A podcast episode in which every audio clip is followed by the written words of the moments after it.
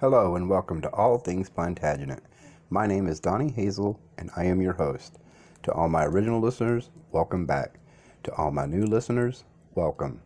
If you enjoy the podcast and wish to support this show, you can help support it by clicking on the support link in the description of any episode. I have also created a website, www.allthingsplantagenet.com where you can find additional information and resources, as well as the episodes for this podcast. There is also a link on the website to the Facebook page for All Things Plantagenet. Okay, so now on to the show. By St. George and Saint Denis. A poem accompanied its presentation, praising the young king, born by descent and title of right, justly to reign in England and in France. Then, as soon as the festivities at Westminster were over, preparations began to take the young king to his much-advertised Second Kingdom. On St. George's Day, April the 23rd, 1430, a massive expedition left the ports of Sandwich and Dover bound for Calais.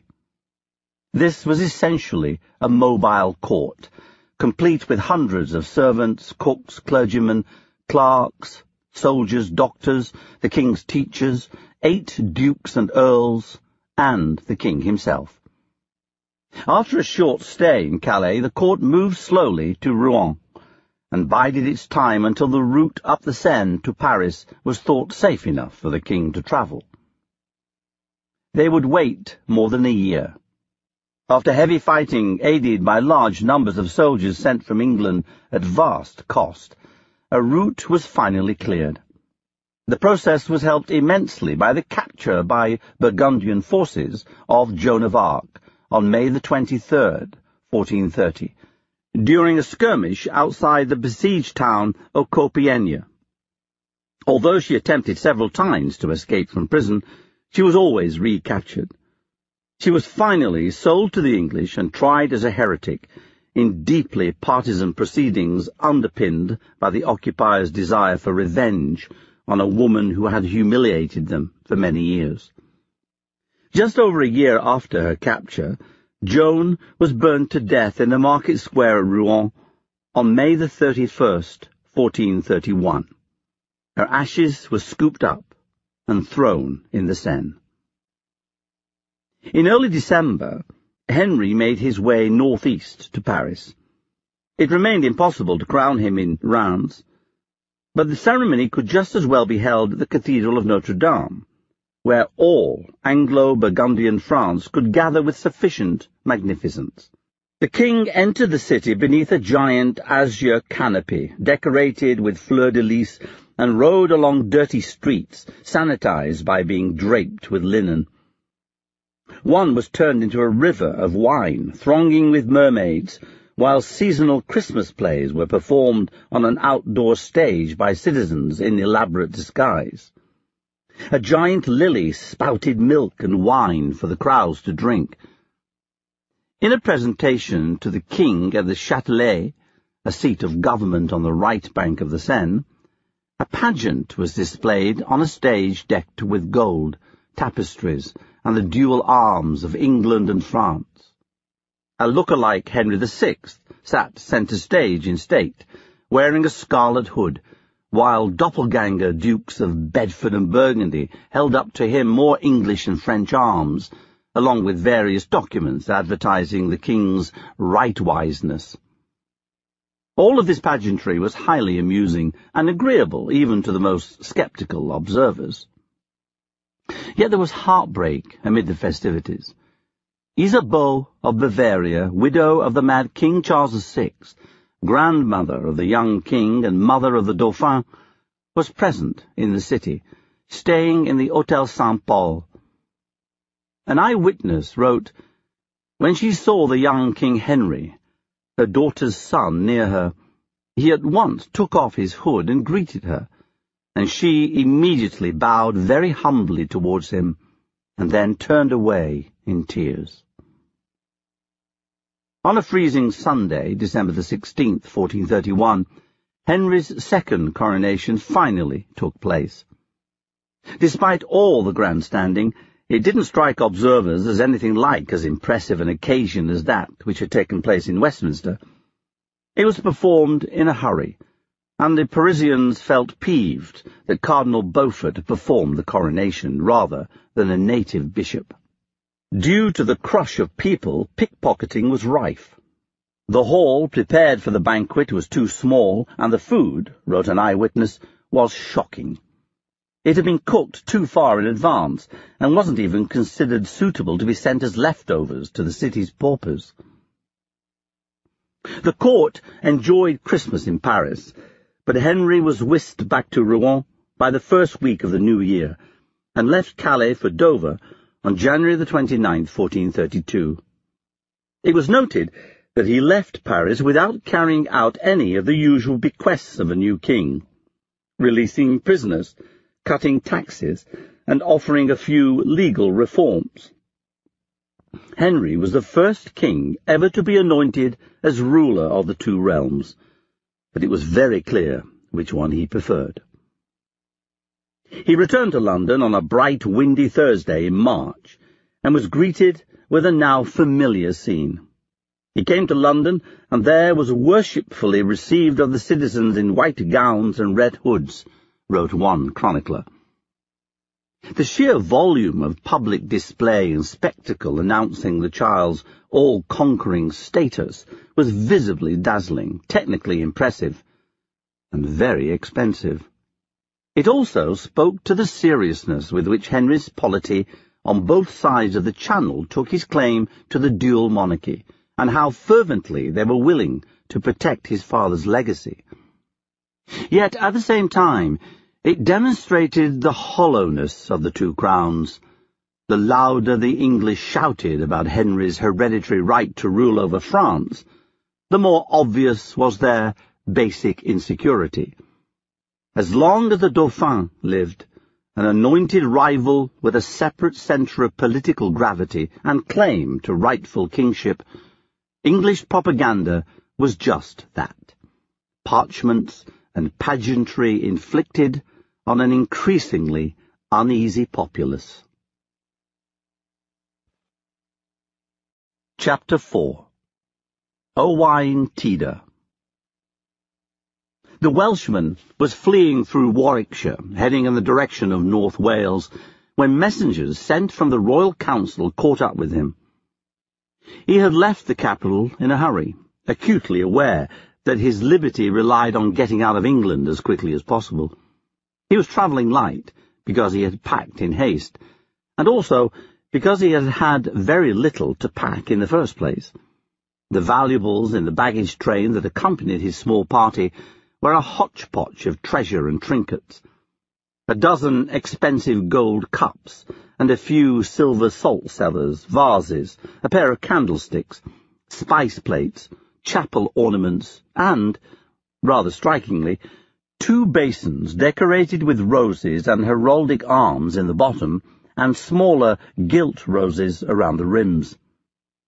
This haul was later valued at £137 ten shillings and fourpence, a decent sum, but hardly a fortune for a man who had until recently been living in regal comfort. The messengers told him he was to travel swiftly back to London, and he would be protected on his journey by a grant of safe conduct. This was a promise the man looked upon with great scepticism, telling the messenger that the said grant so made sufficed him not for his surety. He had seen enough of English politics to know that a Welshman's safety was never entirely guaranteed when he ventured east of the borderlands. But the messenger insisted, so the man turned back, heavy-hearted, toward London. His name, to English tongues at least, was Owen Tudor. His ancestors were famous in their homelands, the ancient Principality of Gwynedd in North Wales, which included the rugged, chilly mountains of Snowdonia and the fertile Isle of Anglesey. They were known as a line of administrators, servants, priests, and soldiers who had given loyal service both to the native princes and to the English kings who had conquered Gwynedd in the late thirteenth century. Tudur was a popular name for the men of the family. Owen's great-great-grandfather was called Tudur Hen. His grandfather was known as Tudur ap Goronwy, and his father was Maredudd ap Tudur. Ap in Welsh means son of. In Wales, Owen had therefore been known as Owain ap Maredudd ap Tudur, until confused English attempts to normalise the barbaric and strange Celtic language came up with Owen Fitz Meredith, Owen Meredith, Owain Tida, and eventually Owen Tudor. The generations of distinguished Welshmen from whom Owen Tudor sprang had established a dynasty with land and plenty of local prestige. But Owen's father and uncles had fallen into disgrace after allying with their cousin Owain Glyndŵr against King Henry IV during the Great Welsh Revolt that broke out in 1400 and raged until 1415. Owen was born around the beginning of the revolt, so he grew up in a family embroiled in more than a decade's plotting and violence, and who suffered accordingly when the rebels' fortunes began to fail. Glyndŵr was commanding guerrilla-style raids between 1409 and 1412, but by September 1415 he had disappeared into hiding and retirement. He probably died the following year, and although his son and successor was pardoned by Henry V in 1417, many others who had fought in the revolt on the Welsh side were dealt with severely, stripped of their lands, banned from office holding, and replaced by men loyal to the crown.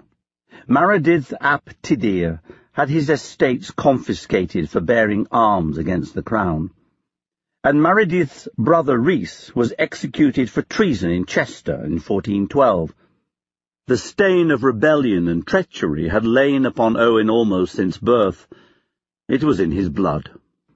Despite all this ignominy, however, Owen Tudor had done something extraordinary in the thirty-seven years or so that he had been alive.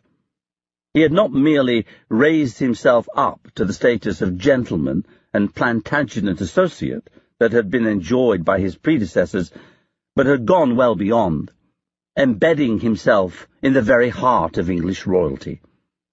For the last decade, he had been the lover, husband, and secret companion of Catherine de Valois, Queen Dowager of England. Catherine's life in England hadn't been quite what she expected when she married Henry V in Troyes. A twenty-year-old widow, within two years of her arrival in the foreign realm, Catherine was defined principally by her motherhood for much of the decade after Henry V's death. Her life was arranged around the needs and occasional public appearances of the infant king. She travelled everywhere with him, and her income drawn from the generous dower settled upon her by Parliament, contributed handsomely to the running costs of the King's household at the rate of seven pounds a day. She was a prominent figure on religious feast days and at great occasions of state, which included sitting in pride of place next to the altar at Henry's English coronation in 1429. When the king was taken to France, she accompanied him as far as Rouen, although she returned to England long before he was crowned in Paris, which spared her the uncomfortable sight of seeing her son crowned in direct rivalry to her brother Charles VII. But when the king came home, Catherine's role diminished. From 1430 the queen ceased to live with her son. Their households became formally and financially separate, never to be reunited. She continued to describe herself in letters, Catherine, Queen of England, daughter of King Charles of France, mother of the King of England, and Lady of Ireland. But she travelled on her own itinerary, and joined the royal court only on ceremonial occasions. Otherwise, her life was her own. Freed from the daily responsibilities of motherhood, Queen Catherine's position was thus now a curious one. England's other Dowager Queen, Henry IV's widow, Joan of Navarre, was over sixty, coming to the end of a life that had petered out on the fringes of aristocratic importance. her reputation tainted by false and outrageous accusations of witchcraft cooked up against her in 1419 by her own confessor. Catherine, by contrast, was young, wealthy, and endowed with estates spread far and wide across England and Wales. In a world bonded by landed power, she was an attractive woman, and according to the tittle-tattle of one English chronicler, she was unable fully to curb her carnal passions. This phrase rings with the same sort of snide misogyny that had been hurled at Catherine's mother, Isabeau of Bavaria, but all the same it reflected the fact that Catherine had, by virtue of her sex and sexuality, the potential to influence English politics if she should remarry. And indeed, after young Henry's coronations, the Queen Mother's sexual conduct became a matter of high intrigue. Queen Dowagers didn't, as a rule, marry Englishmen. If they wedded at all, they did so out of the country, to make a clean break for the politics of the crown. A queen mother who married into the English nobility could give her husband an invaluable position of proximity and access to the king. For a strong, self-possessed adult king, this would not necessarily be a concern, but these weren't the conditions of the minority. Those who had read enough royal history to recall the dark days of the 1320s knew that upon the accession of 14-year-old Edward III, the Queen Dowager, Isabella of France, had ruled for three years in her son's name, and that her rule had been perverted by her lover Sir Roger Mortimer, who used his easy access to power for tyrannical ends. Mortimer had taken advantage of his position to order the murder of the king's father, and to stage the judicial murder of the king's uncle. He persuaded the king to agree to a shamefully one-sided treaty with the Scots, then rewarded himself with the grand new title of Earl of March, sustained by a massive land grab on the estates of disaffected English noblemen, many of whom were forced into exile for fear of their lives. Mortimer had only been removed when the teenage king ordered a violent coup to reclaim control of his own crown.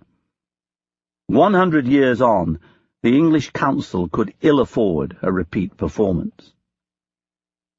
In the mid-1420s, however, it was rumoured that Catherine had formed an attachment to Edmund Beaufort, Count of Mortain, the young nephew of Cardinal Beaufort. He was five years younger than her, and an ambitious soldier whose elder brothers had seen service in France and spent long spells in French imprisonment. He was also of Plantagenet birth, a grandson of John of Gaunt, with a keen sense of his own high blood and chivalric status.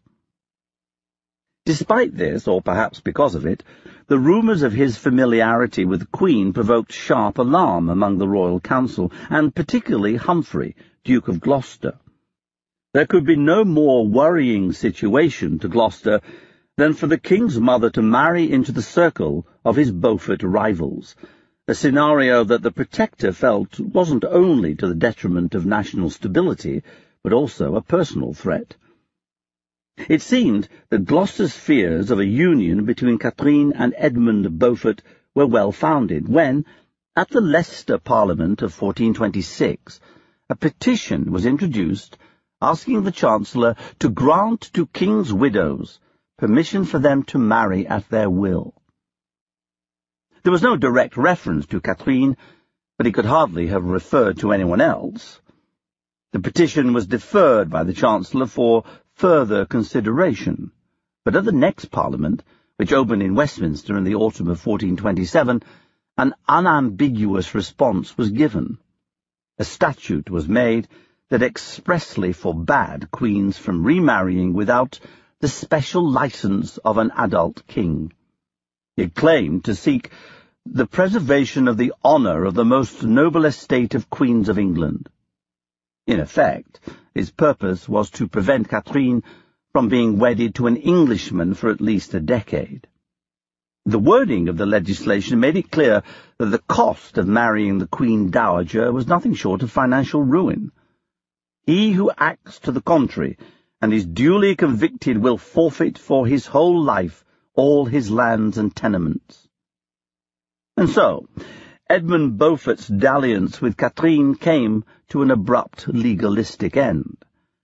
We don't know if Edmund and Catherine continued to have a physical relationship, or if indeed they ever had one. If so, then Beaufort in particular would have been taking a massive personal risk, of the sort that he would in later life show every inclination to avoid. In any case, by 1431, the Queen had defied Parliament's ruling by another means, not by marrying a Beaufort, but by falling in love with a charming Welsh squire by the name of Owen Tudor. Quite how Tudor came to meet Queen Catherine remains a mystery. The truth, buried beneath a number of romantic and comic stories spread in the centuries that followed, some designed to laud Owen's memory, and others to deride it. Certainly Catherine had links with Owen's homeland. The lands assigned to her after Henry V's death comprised great swaths of North Wales, including Beaumaris, Flint, Montgomery, Builth, and Hawarden. It's also possible that Owen, too, had links with the Queen's home country. In his late teens or early twenties, he may have gone to war in France. A man listed as Owen Meredith served alongside Henry V's steward, Sir Walter Hungerford, in 1421, and since Hungerford was later the steward of young Henry VI's household, we can reasonably suggest that this may be how Owen found his way into Catherine's domestic sphere. More than that is hard to say. Mischievous stories dating from the late 15th and 16th centuries variously claim that he was the son of a tavern keeper or a murderer, that he fought at Agincourt, that he became the Queen's servant or her tailor, that he and Catherine fell in love either because she caught sight of his naked body while he swam in a river, or that they were smitten after he got drunk at a dance and fell insensible into her lap. Whatever the case, by around 1430 they had met, and Thank you for listening to this episode of All Things Plantagenet.